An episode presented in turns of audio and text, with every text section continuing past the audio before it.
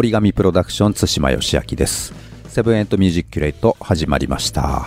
今週も音楽をより楽しむためのヒントを皆さんにご提供できればと思います。今週の音の裏側のコーナーは、えー、ブルーノートレコード特集第2回になりますね、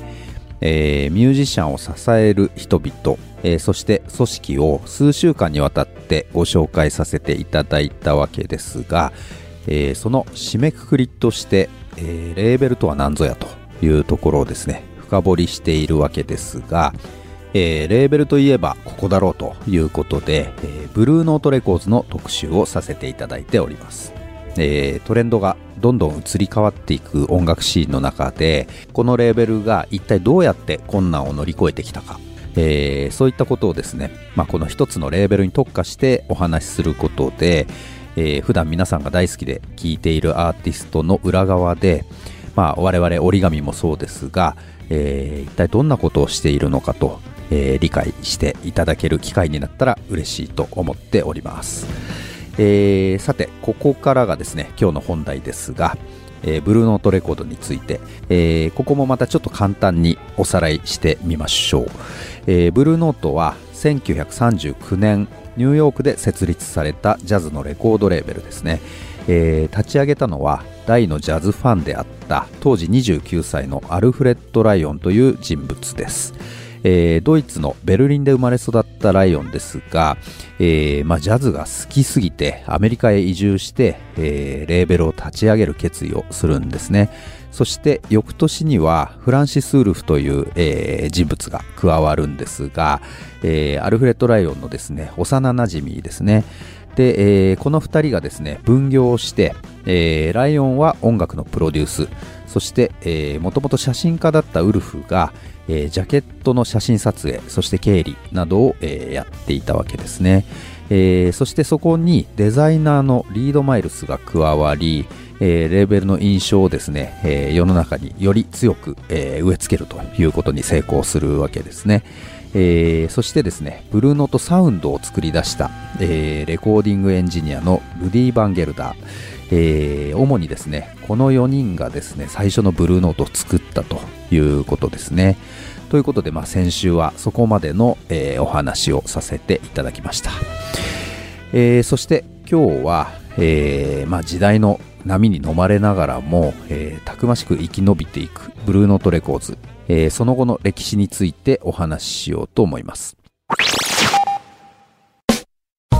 えー、1940年代から50年代は、えー、ジャズの世界では、まあ、いわゆるビバップとか、えー、クールジャズと言われるですね、新しいスタイルのジャズがどんどん生まれて、まあ、これらを総称してモダンジャズっていう言い方をするんですけども、いわゆるそのモダンジャズがどんどんですね、出来上がって大流行していたんですね。えー、当然ブルーノートからも多数のリリースがあったんですが、えー、実はですね、その頃レーベルの財政がかなり厳しい状況だったんですね。えー、まあその財政面から、えー、いわゆる一般受けするようなスター、と、えー、契約できないと、まあ、いわゆるヒットが生まれないと、まあ、どんどんこう、負のループに入ってしまうということで、えー、すごく苦労しているんですね。ただ、今となっては、えー、そういったですね、スター選手がいないところにですね、えー、実は振り返ってみると歴史に残るような、あの、名盤っていうのが多数存在しているんですね。ただ、えー、その頃はですね、なかなかヒットせずに、えー、苦労していたということなんですが、まあ、このですね、当時作ったカタログっていうのはですね、その後、えー、売れ続け、まあ、いわゆる、えー、再評価されることになって、えー、ブルーノートは大きくなっていくわけですね。まあ、このバックナンバー、いわゆる、えー、カタログという言い方をですね、業界的にはするんですが、えー、このカタログっていうのは本当にレーベルにとって、まあ、アーティストにとってももちろんなんですが、あの、本当に後々大事な財産になる可能性があるわけですね。まあ、何かをきっかけにですね、例えば、えー、テレビ CM に使われたとか、え、それがですね、え、思いもよらぬ国でヒットしたりとか、まあ、リマスターで再発したりとかですね、いろんな形で後々ヒットしていく可能性があるわけですね。ただそこまで行くまでに存続させていかないと、えー、その場の資金繰りが苦しくなってしまうということで、えー、目の前のヒットも当然必要なわけですね。その狭間でブルーノートは非常に、えー、苦労するということで、まあ、アートを追求するか、え売れるものを追求するかのバランスの戦いがずっと続いていたわけですね。えそんな中で、いわゆる R&B のレーベル、えアトランティックレコードがですね、ブルーノートを買収するという話も、えー、持ち上がったりはしていたんですが、えー、ギリギリのところでヒットが生まれるんですね、えー、それがですねホレス・シルバーというアーティストのザ・プリーチャーという曲ですね、えー、ホレス・シルバーはそれによってブルーノートの、えー、看板スターとしてトップに躍り出て、えー、ブルーノートの経営をですね助けることになるわけですね。えー、その後、ジミー・スミスや、えー、ジョン・コルトレイン、ソニー・ロリンズ、アート・ブレイキー、キャノンボール・アダレイなど、えー、数々のスター選手が生まれてですね、えー、名盤を多数発表していって、えー、ブルーノートはいわゆる黄金期を迎えるわけですね。え、そんな苦難続きの、えー、40年代、50年代なんですが、えー、60年代に入って、え、ブルーノートは非常に大きなレーベルへと成長するんですが、え、それが実はあだとなって、え、より苦しい状況を迎えるんですね。まあ、とても、あの矛盾した話なんですが、えー、どういった話かというとですね、えー、1963年、えー、トランペットのリー・モーガンがですね、えー、サイドワインダーという曲をですね、出して、これが、えー、大ヒットするんですね。えー、CM に使用されて、いわゆる普通のポップスのヒット曲と並ぶぐらいの、まあ、超特大ヒットになったんですね。ただですね、これが、えー、非常に問題が起きてしまうわけですね。えー、当時のレコードの売り上げ、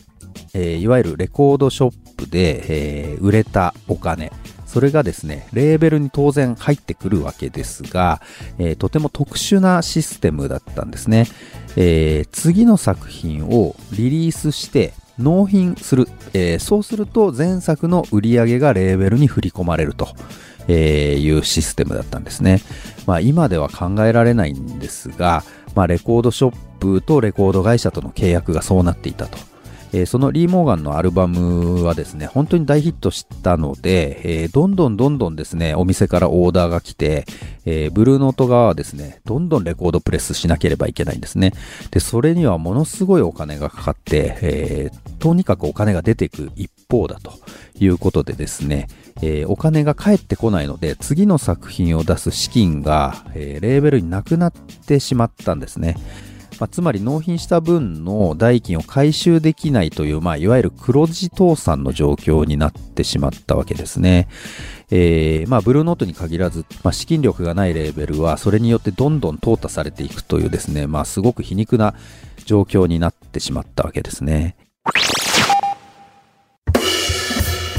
origami プロダクション対馬芳昭がお送りしているセブンエイトミュージックキュレート。えー、今日はブルーノートレコーズの歴史を、えー、辿る第2回目の放送だったんですが、えー、ヒットが生まれたがゆえに、えー、プレスをしなければいけないということで資金がなくなってしまったブルーノート。えー、この後どうなっていくのかは、えー、また来週以降お話しさせていただこうと思います。えー、この後は折り紙サウンズのコーナーです。折り紙プロダクション藤沢が登場します。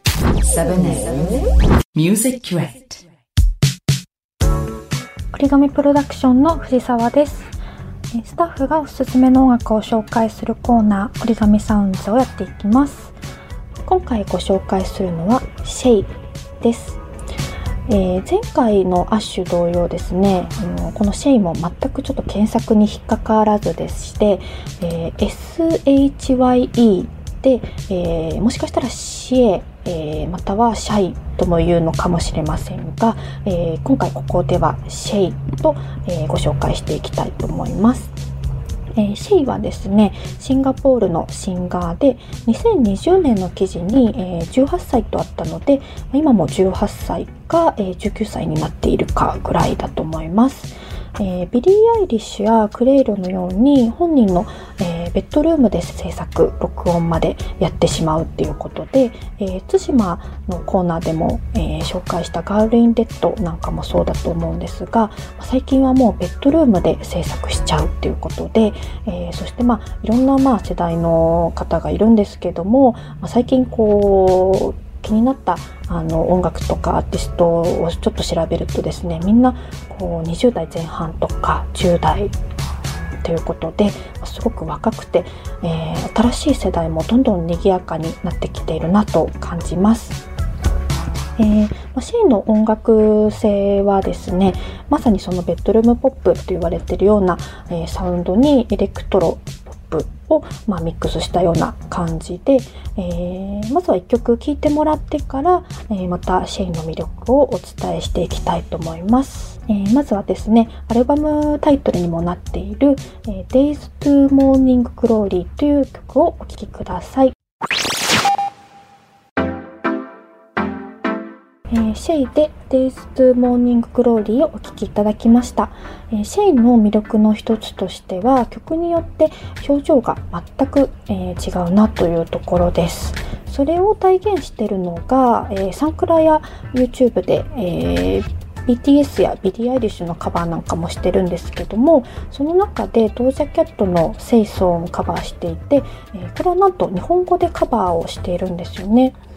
ところどころで、まあ、基本的には英語なんですけども日本語も、えー、入ってきていてここでこんな日本語を入れるのかはめるのかっていうのがすごく面白いなと思ったので YouTube でぜひチェックしてみてほしいなと思います。あとですね、ブラックピンクなんかもカバーしていて、えこれはあエンディングを除いたインストルメンタルの部分を一から作り直して、さらにメンバーが MV で着ていたメイクやヘアスタイルやあの、まあ、そういう服なんかもコピーして、え、最善を尽くしたということで、まあ、特に目鼻立ちがはっきりしてるのでリサがすごく似てるなと思いました。あのビジュアルも込みで楽しめるのでこちらも YouTube に載っているのでぜひ、えー、見てみてほしいなと思います、えー、それではですね最後に、え I'm Fine No という曲をお聴きいただきたいんですが、まあ、先ほどもあの伝えた通りあの Days to Morning Glory とはまた全然違って、あのエッジが効いたスタイリッシュな全く違うあの表情を持った曲なのでぜひ、えー、最後に聴いてみてほしいなと思います。えー、シェイで I'm Fine No 7 Music Crate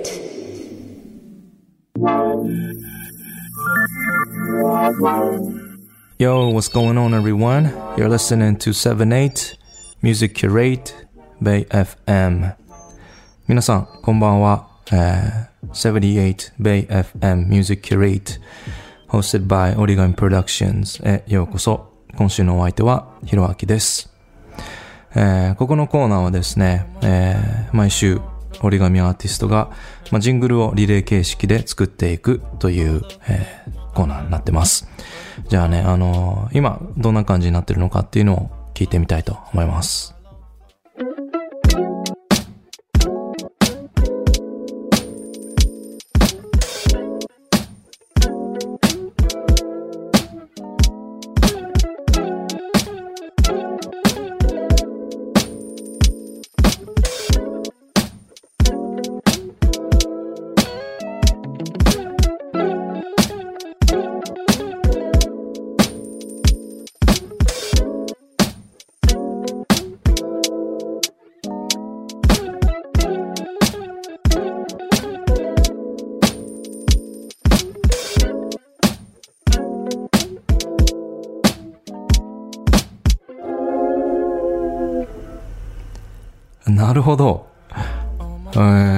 様変わりしました。ね。あの、前回やった。のが、確か折り紙祭直後ぐらい。それで、サンバ調でした。よね。なんかちょっとラテンな感じで、なんかモントゥーノとかっつって、あの、歌をなんか載せた。んじゃないのかな、とか思ってた。んですけど、だいぶ雰囲気変わって、あの、折り紙の得意な感じていうんですかね。なんか、よれたビートに、まあ、ローファイなサウンド。好きっすね。うん。どうしようかな、これ。もうほんと単純にパッと聞いた時に、これジングルにするのはちょっとなんか、難しいなっていうか、ねえ、なんかいろいろ思ったんですけど、あの、なんか、まあ、ありがちっちゃありがちかもしんないんですが、なんとなくラップっぽい、ラップ入れたいなと思ったんで、あの、ちょっとね、あの、キーワード的なものを決めて、えー、ラップを作ってみようかなと思うんですけど、もう単純に、このワード、BayFM ですね。うん。BayFM から想像できる言葉をですね、リリックにしようかなと思います。まず、ベイはですね、あの、ワンとか、浜っていう意味ですよね。うん。このベイ FM って BAY っていう綴りだと思うんですが、えー、同じくね、ベイっていう、あの、発音で、ちょっとスラングなんですけど、BAE と書いてベイっていう、あの、単語もあるんですね。で、これは本当なんだろうな、まあ、最愛の人とか、まあ、本当仲のいい友達とか、そんな感じでも使われるんですが、えー、まあ、それをちょっとね、入れてみたいのと、あと FM。これもね、なんか、パッと思いついたのが、なんか、FM、FM、FM って、なんか F で M で、これもスラングだと思うんですけど、なんか、まあ、悪い言葉ですけど、F って、ね、FUCK の F に M って EM で them を M にして、なんか FM みたいな感じで、あの、まあ、ちょっと、あの、あんまりいい意味じゃないかもしれないですけど、まあ、知ったこっちゃないよ、的な感じで、えー F1 みたいなか、あの、使うので、まあ、それをね、うまくリリックに使ってみようかなと思います。You're listening to Bay FM 真夜中のラジオ From 自宅スタジオ深夜の電話 Hey best friend みたいに来てくれてありがとう What up babe man you had a bad day Don't let them get to you Go FM in a polite way 明日に明日の風が吹く Might get slight pain It's okay Have a nice day 折り紙クルー続くこのリレースーパーパワー必殺技 like X-Men Glows like Sachiko Mighty Mikey Kaneko 聞き逃したら YouTube Or ラジコ Alright let's go. Trip down the rabbit hole. 迷ったら flip a coin. It'll be magical. 気づいたら5時かえマジかえマジかマジかはい。あのーまあ、ちょっとこんな感じで、えー作って撮ってみました。えー、ベイ FM って聞き取れましたでしょうかね。はい。あのーあとね、それ以外にも、まあ、この、えー番組、タイムフリーでも聞けるので、えーね、まあ、ラジコの、えーこともちょっとメンションしてみたり、あとね、あの、トラックの中で、あの、コインがね、なんかこう、転がってるっていうか、あの、コインの音がしたので、えーそこもちょっと、あの、言葉遊び入れてみました。でね、あの、今、3コインズとアマと、で、あの、折り紙の、えーグッズが出てるので、まあ、そっちもね、ぜひチェックしてくれたら嬉しいなと思います。えーまあ、ジングルっていうかもうなんか、なんだろうな、えー紹介ソングみたいになっちゃいましたけど、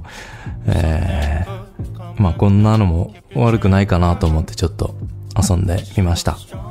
もう一度聞きたい人はぜひ YouTube かラジコに。A curation program which introduces the music now and from now on. 7 8 Music Crate Music Crate. on Bay FM 7 8 You're listening to 78 Music Curate Bay FM ここからのコーナーも引き続き僕ひろあきがお送りいたしますはい、えー前回、前々回とですね、あの、声に注目して、えーまあ、低い声とか、高い声とか、えー紹介して、あの、曲もね、紹介してきたんですけれども、えー今回はですね、またちょっと視点を変えて、まあ、今ね、あの、あんまり大人数でのライブっていうのが、あの、できなかったりするので、えーそういう感じの、なんつうんですかね、もうほんとステージ上にいっぱい人が乗ってるような、えー音楽をですね、ちょっと紹介したいなと思います。まず、えー最初の曲はですね、えー、Kirk Franklin、カーク・フランクリンの曲で Now Behold the Lamb。はい、お送りしたのは Now Behold the Lamb by Kirk Franklin でした。あの、カーク・フランクリンはですね、もう、かれこれ、30年以上、あの、ゴスペルシーンで、えー、第一線で活躍してる人なんですけど、まあ、その中でも、この、えー曲は、えーバラードの中でも本当に、えーパワフルなバラードかなと思います。で、まあ、この曲を選んだというか、まあ、このゴスペルの曲を選んだっていうのも、やっぱりこう、演奏陣も人数多いですけど、まあ、歌う人たちが本当に人数多いんですよね。あの、まあ、大体、えーえー何十、何十人だろうな。えーもう本当に20人、30人、40人、50人。もう大きいところだと100人ぐらい、あの、クワイヤーつってゴスペルクワイヤーが、みんなで一緒に歌うんですけど、えーまあ、全く同じものを歌うっていうよりかは一応パートが分かれてて、えーまあ、テナーとアルトとソプラノ、あとたまにあのベースっていうあのグループもあるんですけど、まあ、大体ね、あの男女に分かれて、えーその中から声高い人、声低い人とかいうのをあの、まあ、ざっくり決めて、で、あの、そのままね、全員でハモるパターンもありますし、えーハモらずにこう、なんだろうな、追っかけたりとか、あと、えーいろんな、えーパターンがあるんですけど、まあね、なかなかあの、今の状況だとね、みんなで、えーせーので大声出して歌いましょうっていうのができないので、えーこのね、えーゴスペルがまた歌える時が来るといいなと思って、えーセレクトしてみました。で、この曲のいいところは、えーソリストって言って、えーもうほんとクワイヤーはね、みんなで同じパートを大体歌うんですが、えーそれを先導するように、あとはまあ、独立して、あの、本当一人で歌うシンガーがいます。あの、もうその人たちの、なんだろうな、圧倒的な声、まあ、声量もそうだし、あと声質もそうだし、あとなんかこう、なんだろうな、もうほんとクワイヤーに負けねえぞ、みたいな感じでこう、歌ってく。えー、芯の強さっていうんですかね。うん、が本当に素晴らしいなと思います。そう。でね、あのーまあ、カーク・フランクリン。まあ、彼はですね、どちらかというと、あの、なんだろうな、もう本当牧師さん的な感じで、えーシンガーを、あの、リードしたりとか、えークワイヤーをリードしたり、あとミュージシャンをリードしたりするんですけど、まあ彼もね、えー本当あの、面白い立ち位置で、えー音楽をね、聴かせてくれてるなと思います。えーあとはですね、あの、この曲は入ってないんですけど、最近、あの、カーク・フランクリンがですね、NPR の、えータイニーデスクコンサートの、タイニーデスクホームコンサートっていうのをですね、YouTube に上げてまして、で、えー他のね、曲もね、本当えー少数精鋭っていうんですか、の、えークワイヤーがですね、えー、本当いろんな曲をですね、短い15分くらいだったかな、のライブにまとめてるので、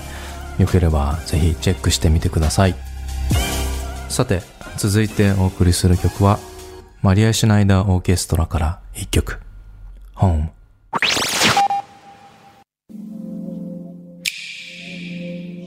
はい、えーお送りした曲は、マリア・シュナイダーオーケストラで Home でした。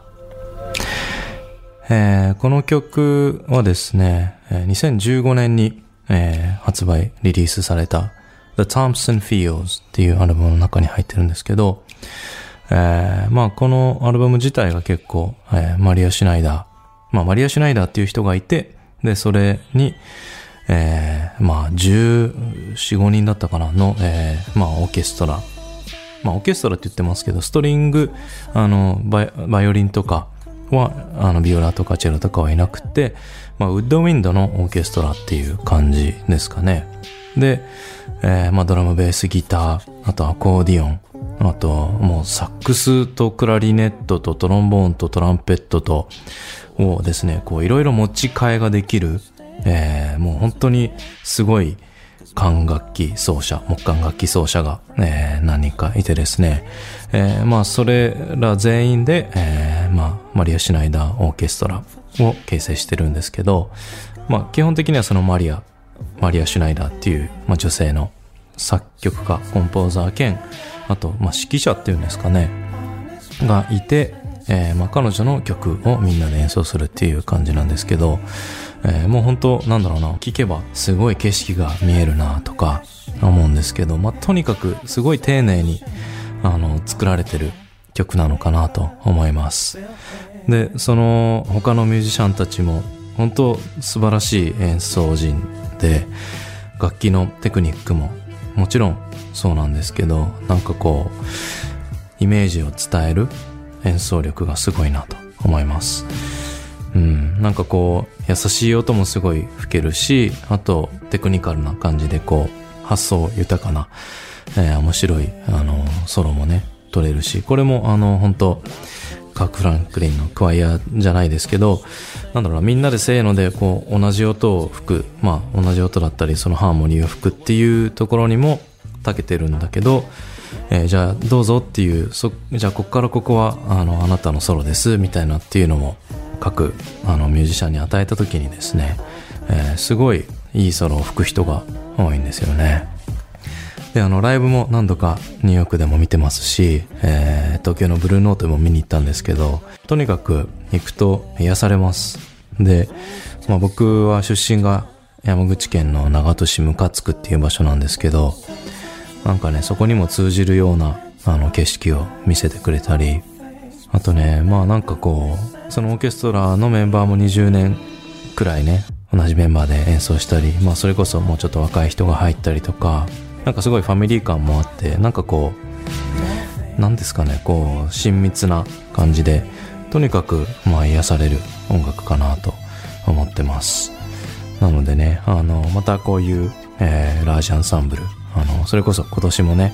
あの、ラージジャズアンサンブルだったっけな？の、えー、グラミーもマリア・シナイダー撮ってるので、えー、こういったね、あの、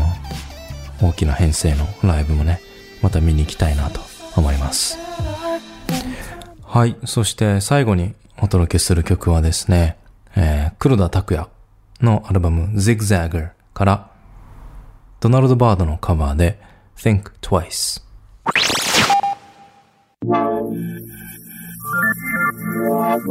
お送りした曲は、黒田拓也、拓也クローダーで Think Twice でした。はい、あのー、この曲、えー、まあ、ドナルド・バードの Think Twice っていう曲をですね、まあ、えー、カバーしてるんですけれども、えー、この曲ね、結構いろんな人カバーしてて、えー、それこそ折り紙で言うとカンちゃん、カンサナもカバーしてますし、えー、あと、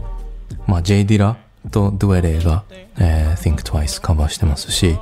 あと、あの、まあ、エリカ・バドゥとかもカバーしてるので、まあ、あの、まあ、ソウル系、ネオソウル系、ジャズ、ヒップホップが好きな人たちは、あの、通る、あの、カバー曲なのかなと思うんですが、えー、この黒田拓也バージョンはですね、まあ、ちょっとアフロビート風になってるというか、あの、いろんなパーカッション、ドラムだけじゃなくて、あの、カウブルっていうか、あの、クラーベとかがね、あの、それ以外のパーカッションも本当にたくさん入ってたりするんですが、えー、まあ、アフロビートって何なのっていう感じだと思うんですけど、えー、まあ、フェラクティっていう1960年代か70年代くらいにですね、あの、ナイジェリアから、あの、イギリス経て、えー、アメリカに行った、えー、まあ、ミュージシャンがいて、で、彼が率いる、まあ、バンドがありまして、それもね、ほんと十何人、二十人近い編成で、えー、まあそれをね、ちょっと、えー、まあリズムの感じをですね、そのまま影響を受けて、あの、たくちゃん、あの黒田拓也がですね、えーアフロビート風に、えーアレンジした Think Twice です。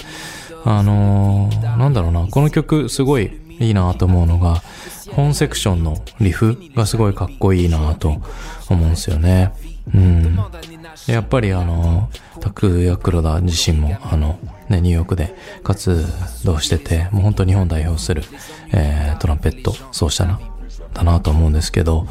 で、あの、こっからちょっと宣伝になってしまうんですけれども、えーその黒田拓也がですね、黒田拓也 A タックバンドっていうのをですね、最近日本で組んでまして、その編成がですね、ドラム、ベース、ギター、二人、鍵盤、あとトランペット、まあ、本人ですよね。と、まあ、パーカッション二人。で、サックスがね、4、5人いるんですよ。あの、バリトンサックスってすごい低い音と、あとテナーサックス。あと、まあ、たまにアルトもいたりして、で、その中に僕もね、あの、混ぜてもらって、まあ、あの、ちょっと歌ったり、ちょっとパーカッション、あの、やったり、ちょっと、あの、ダンスしたり、みたいな感じの、えー、バンドがあります。でね、あのそのバンドの次のライブが、えー5月の5日だったかなあの、オーバルモデル、あの、ラブシュプリームフェスティバルっていうのが秩父で、えー5月に開催されるんですけれども、それにね、あの、出演する予定です。もうほんと十何人のステージになるので、密に気をつけながらっていうところはあるかもしれないんですけれども、えーね、あの、オーバルと同じ日なので、よければね、えー黒田拓也 A タックバンドも見てくれたら嬉しいなと思います。あの、これ以外にもね、もっと、それこそマーチングバンドとか、あの、本当に好きな編成があったりするんですけど、えーまたね、それは改めて紹介できたらいいなと思います。えー今週のお相手は、ひろあきでした。